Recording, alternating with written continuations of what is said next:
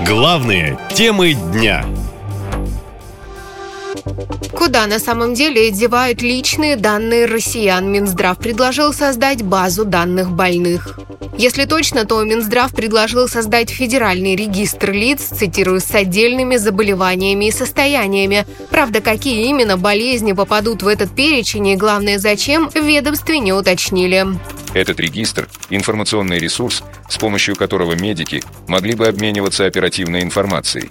В базу данных будут внесены персональные данные граждан, информация о заболеваниях, медицинской помощи, а также организациях и медицинских работниках, предоставляющих эту помощь. Эксперты отмечают, что в этом году появилось подозрительно много новых баз данных на россиян. Так еще недавно клиентов банков, сдавших биометрию, уведомили о переносе их данных в единую систему. На фоне постоянных скандалов об утечке личной информации эксперт по безопасному использованию интернета Борис Воронин уверен, что любые единые реестры – это большая опасность. Информация оттуда могут легко воспользоваться мошенники, считает Воронин. А дело в том, что это система, которая копит ваши данные довольно дырявая. И нужно построить несколько этапов обороны, чтобы предотвратить передачу данных. То есть вполне возможно, что мошенники смогут подделать эти данные.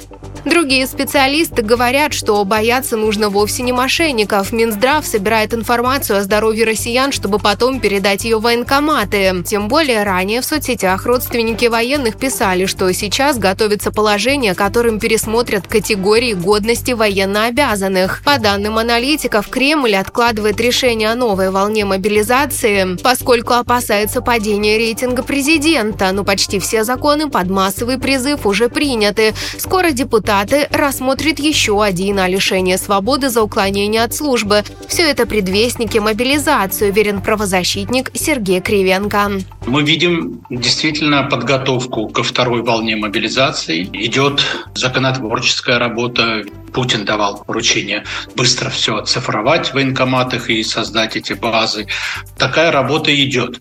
Напомню, со второго квартала этого года МВД обязали передавать госуслугам информацию о регистрации граждан по месту жительства и месту пребывания. Все это, а также единый реестр электронные повестки максимально упрощает закрытие границ для уклонистов. Резервы армии стремительно заканчиваются, командование перемещает силы вдоль линии фронта, чтобы залатать проблемные направления. Спецоперации элементарно нужны новые люди, уверены военные эксперты. Наша лента. Коротко и ясно.